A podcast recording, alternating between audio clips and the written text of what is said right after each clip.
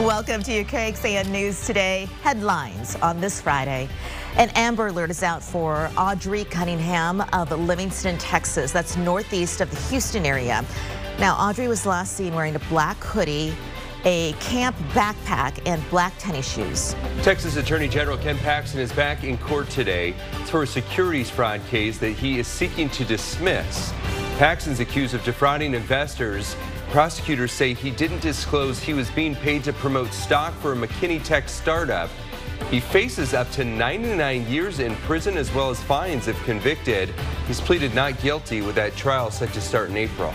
City of Austin is hosting a groundbreaking to extend one major road in far north Austin. The East Breaker Lane expansion project would extend East Breaker Lane from Dawes Place to Samsung Boulevard.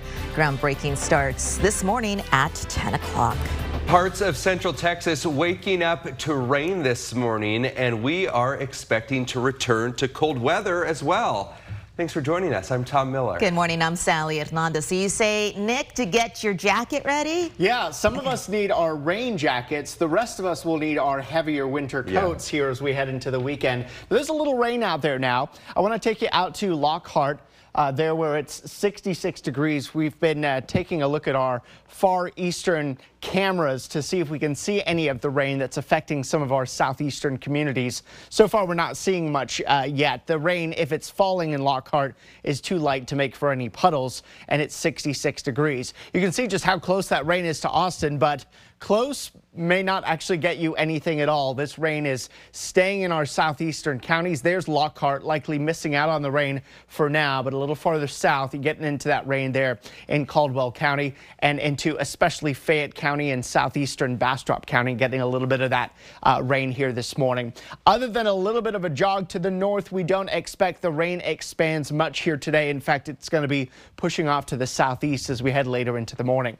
Temperatures outside right now, low to mid sixties. It is a A warm start across the area. We'll keep those low twenty percent rain chances going for the next few hours, generally just focused on our southeastern counties.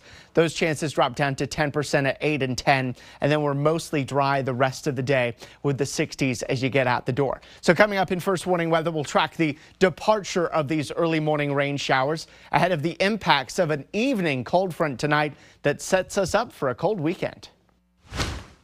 I thank God for intervening there and uh, giving us that protection. Saint David's Hospital leaders crediting a large indoor aquarium with taking most of the impact during Tuesday's lobby car crash.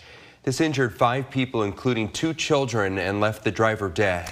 But a K X A N investigation found a less exotic method that might have prevented this. K X A N investigation revealed, unlike some other hospitals, Saint David's North Austin Medical Center does not have any kind of barriers in place to stop or slow a vehicle from making its way inside. Yesterday, the Texas Health and Human Services Commission confirms there is no state, there is no federal law or rule requiring hospitals to install these security posts and also called bollards at entrances. H H S C says hospitals are required to meet minimum standards and have emergency preparedness plans in place. When we asked if it ever sent guidance on those bollards, H H S C told us hospitals should look to their accrediting organizations for best practices on security measures. Governor Abbott says he's going to make a border security announcement later on today in the city of the Eagle Pass. He says it's in response to President Biden's border policies. At a campaign event in Cedar Park this week, Abbott said Texas continues to step up to secure the border. We will have more on the governor's announcement today right here on K X A N. His remarks are scheduled for one o'clock in the afternoon. A new Texas law making it a state crime for non-citizens to enter into the country illegally is getting its first test in federal court this week. Goes into effect in less than a month, but the Department of Justice and civil rights groups have sued to block it. No cameras were allowed in the courtroom, but K X A N's Monica Madden was there and has more on the arguments. This impacts all of us. Border residents and activists making their opposition to S B four heard outside federal court Thursday. What Texas is doing is unconstitutional. If it stands, the law will give Texas police powers only reserved for federal agents, arresting and effectively deporting migrants who cross illegally. We're allowed to prosecute people coming into our state illegally from a foreign nation. In court, state attorneys echoed arguments made by the bill's author last week in Eagle Pass. It's not preempted by existing federal immigration law. It's not in conflict with federal immigration law that's in, in place. And mostly, uh, Texas has the right, the constitutional right and authority uh, to secure its border. While the judge said he was sympathetic of the problems Texas is experiencing, he expressed skepticism of the state's arguments, expressing concern that if other states were to enact similar immigration enforcement laws, it would lead to a patchwork of laws and a confederation of states. U S attorneys argued, quote, "There's no ambiguity. States cannot have parallel laws for removing non-citizens," pointing to a similar law Arizona passed that was later deemed unconstitutional. I think there's very little question that so long as the Supreme Court's twenty twelve decision in the Arizona case is still good law, what Texas is doing is unconstitutional. Legal experts speculate this issue will end up before the Supreme Court again. Immigration policy, whether we like it or not, is the purview of the federal government. Monica Madden, K X A N News. U S District Judge David Ezra said he's going to try and make a decision well before the law is set to take effect on March fifth. Kansas City plans to reopen Union Station today after that deadly shooting during the Kansas City Chiefs Super Bowl victory rally. Right now we know that there are two minors in custody, but as N B C's Maggie Vespa reports, police say there could be more arrests. Coming up this morning on Today, new details revealed by police on what they now say led up to Wednesday's deadly mass shooting here at the Kansas City Chiefs Super Bowl parade. They now say that shooting stemmed from a dispute between several people. At the same time, they say two teenagers remain in custody. No word yet on names or charges. They also say twenty-three people total were shot. More than half of those shot were under the age, police say, of sixteen. One person was killed in the shooting, a local radio D J who her family says was a pillar in the community and also a lifelong Kansas City sports fan. Hear from them and hear the latest on the investigation here in Kansas City coming up on Today. Thank you, Maggie. When we could find out the penalty for former President Donald Trump after a New York judge found that his company engaged in fraud. And Round Rock is adding more green space, the space being created to leave a lasting impact for generations to come. Good morning, everyone. On this Friday, as we take a live look from one of our cameras all over Central Texas, this is over at the Whittlesey Landscape, looking at Round Rock. Good morning, Round Rock, and thanks for joining us. A man is facing charges after Austin police say he admitted to spraying graffiti on a sculpture outside of the Austin Public Library in downtown Austin. There's court documents that show that a security officer saw forty-year-old Jonathan Gonzalez defacing art pieces outside the library with all this paint. You see this here. The records show the art piece about the size of a car and cost the city nearly one hundred seventy-six thousand dollars. K X A N reached out to Gonzalez's attorney, but we have not heard back. Today, former President Donald Trump is expected to learn his punishment. It's after a New York judge found his company engaged in fraud. And in this civil case, the New York Attorney General asked for a three hundred seventy million dollar fine. She also asked to ban Trump for, from the New York real estate industry. Trump also headed to trial next month over hush money allegations. That will be the first criminal case ever against a former U S president. A New York judge ruled that jury selection can begin on March twenty-fifth. These charges date back to Trump's twenty sixteen campaign, where he's accused of doctoring his company's books to cover up evidence of an alleged affair with adult film actress Stormy Daniels. We are looking at a trend and the challenges that experts say can face more and more people as Texans are joining unions. How people in one county in the Hill Country are soon going to get help faster when it comes down to an emergency.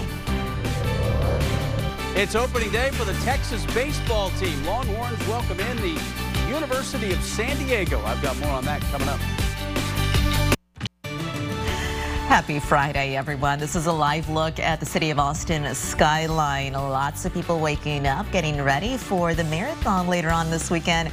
We're checking in with meteorologist Nick Bannon to see what your forecast looks for Sunday and, of course, on this Friday.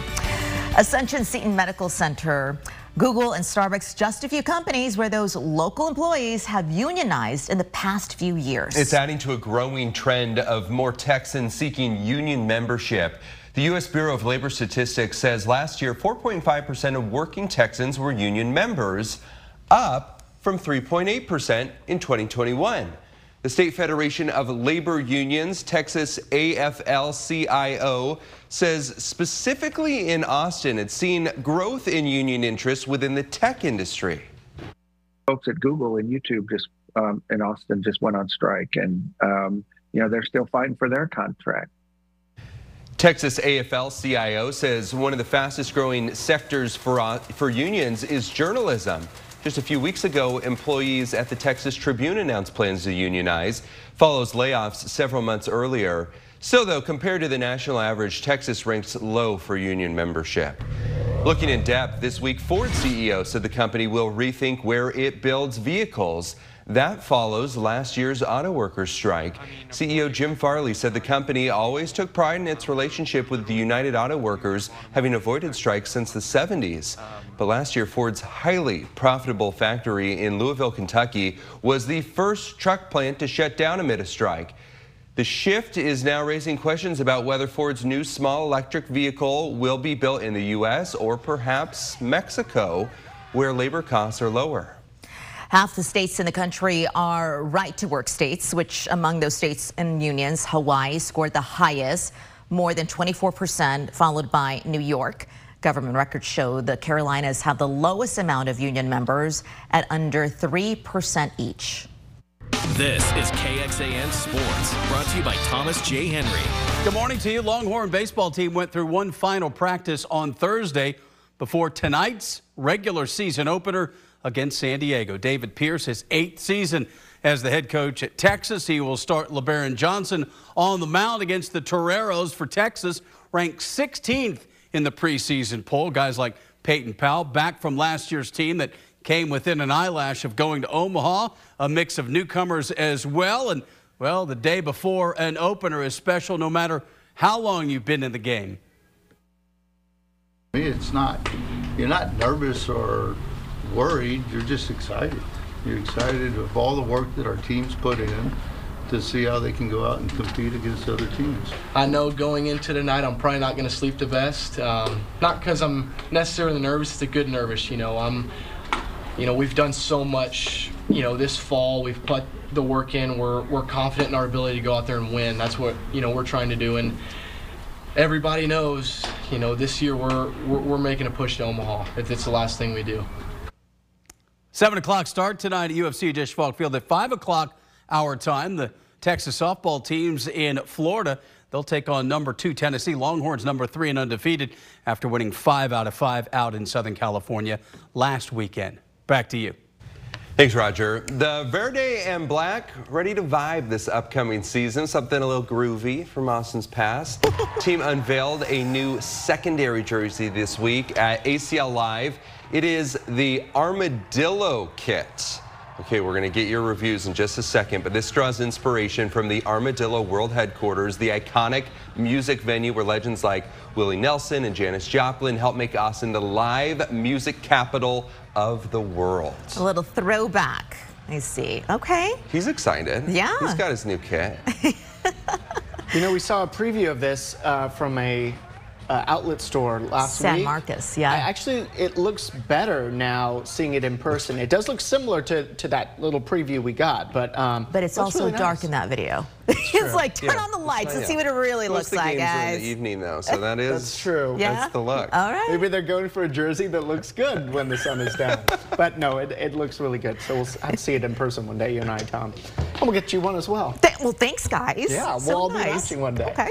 Uh, hey, let's get you to your forecast because we've got some rain uh, for some of us. Most of us will not see a drop here today, so lower your, lower your expectations already. Uh, it's cloudy, though, in Austin, as it will be all day. You can see where the rain is, south, southeast, and east of us. And as we zoom in, you can see that that rain, therefore, is clipping our southeastern counties. Caldwell, Bastrop, Fayette, maybe a little bit of Lee getting in on some rain. I think Fayette County is going to end up being by far the wettest county, and by wettest we mean still not a lot of rain. You can see our high-resolution computer models picking up on that rain in our southeastern counties, maybe just a hair farther northwest than this depiction here at seven in the morning. But we do expect those rain chances all but disappear by ten, and then we're just cloudy for the rest of us here, with some perhaps thinning in the clouds in the Hill Country at times this afternoon. There is one additional rain chance coming with the arrival of a cold front tonight. This is a subtle change from previous forecasts. There may be a thin strip of showers that develops between about five and eight tonight that has the chance to actually impact the metro and our eastern counties with about a ten minute shower at best. Uh, those rain chances disappear by eight tonight. So we think most of us still stay dry, but there is that window from about five to eight that you may see an additional shower, or perhaps your first shower of the day, in the metro into our eastern counties. I don't think that those late day rain chances affect you in the Hill Country. We'll start off your Saturday with clouds, and it'll be cold, but sun comes out in the afternoon, although that's not going to warm us up much here as we head through the day tomorrow. How much rain? Just a few hundredths of an inch of rain in our eastern counties, with those highest totals being in Fayette County. So early rain southeast today, otherwise it's cloudy and warm with a high of seventy-two, and remember those low rain chances this evening. Temperatures drop this evening as a cold front blows through by about, say, between five and seven in the metro. We go from the sixties to the low fifties quickly, and then it's forties and even upper thirties to begin the day tomorrow, and high temperatures only in the low fifties, and it's going to be windy. A little breezy today, but once that cold front starts arriving, then those wind gusts really start picking up out of the northwest to then the north. And we're looking at gusts in the twenty to thirty mile per hour range. There may be some gusts a little over thirty at times overnight and through the morning tomorrow. Those wind gusts do start to come down a little bit as we head into your Saturday afternoon. So here's your weekend. Slow clearing Saturday, but gusty winds, fifties feeling more like forties, and in the morning it'll feel like the twenties, even if we're in the thirties and forties. By Sunday, sunshine, but a widespread freeze likely early in the morning, uh, fifty-nine degrees. We're forecasting temperatures just above freezing in Austin, but we think just about every other community drops down to freezing or below here Sunday morning. Monday, President's Day, sunshine and seventy-one. seventy-nine and mostly sunny Tuesday. We're up to eighty on Wednesday, eighty-one on Thursday with a few more clouds coming ahead of a cold front that will start to drop us back down as we head into next Friday. Thank you, Nick. Angela Chow, C E O of the major shipping company Foremost Group and sister of former Transportation Secretary Elaine Chao, died in a car accident in Blanco County over the weekend. The fifty-year-old was the company's C E O since twenty eighteen, and in a statement, her father said, quote, "Her absence leaves a void not only in our hearts, but in the Asian American community." The Blanco County Sheriff's Office says its investigation into an accident on private property involved Chow, but it has not provided any other details about that incident. Families will get to enjoy new features at a local park. The Round Rock City Council said yes to more than one million dollars worth of park improvements. The goal there is to give locals their own great lawns, similar to something that Austin already enjoys, to hang out there, spruce up this area around that iconic water tower that you can see from all around Round Rock. K X A N's Mercedes Hernandez talked with city leaders to find out what's in the works. Rick Atkins is the Parks and Rec Director for the city of Round Rock. He says the city is investing in a master green space plan, linking new and existing parkland with trails. When you really pay attention to uh, great cities around the country, they have great park systems, especially in the downtown area. Earlier this month, the City Council approved plans to build out the Lawn at Brushy Creek project. The estimated cost is around one point three million dollars. Some of the new parkland will be developed on this grassy lot off Georgetown Street. Eventually, the twenty acre park will connect local trails, establish a canoe launch, and build a pedestrian bridge over the creek. That kind of connects north to south. That's gonna, that's gonna take up a significant chunk of that. Uh, so we see that bridge and maybe the first phase being the lawn in itself. The lawn at Brushy Creek will be near the existing Veterans Park. Anthony Saldana lives in Round Rock and says he's interested to see how this area will change. It would be nice. I mean, I just hope there's not too much construction. It ruins all the water, you know. But besides that, it's really nice out here. I wouldn't mind a little bit of pavilions. Atkins says the Lawn at Brushy Creek project is happening alongside the Town Green project near the city's water tower. Renderings show improved sitting areas and walking paths. The cost of those estimated at just over four hundred thousand dollars. We're very excited. We think these are legacy projects for our community. In Round Rock, Mercedes Hernandez, K X A N News. Atkins says that these projects are likely to go up for construction bid early next year. They're being paid for by a bond approved by voters last year. So let's look into history of one of Austin's most famous green spaces, Zilker Park. It's named after Andrew Jackson Zilker. He came to Austin in eighteen seventy-six to become a businessman and a banker. Zilker owned all this land where Barton Springs is currently located early in the nineteen hundreds. He later sold fifty acres, including the springs, to the city in nineteen seventeen and gave even more land to the city over the years, land now known as Zilker Park. Pretty cool. City of Austin wants to turn an abandoned railroad track into in South Austin into a new trail system. But first, it needs money to pay for it. It would be called the Bergstrom Spur Trails to Transit Project. Six-mile project from Vincent Drive to East Riverside near Highway one eighty-three. You saw the map there.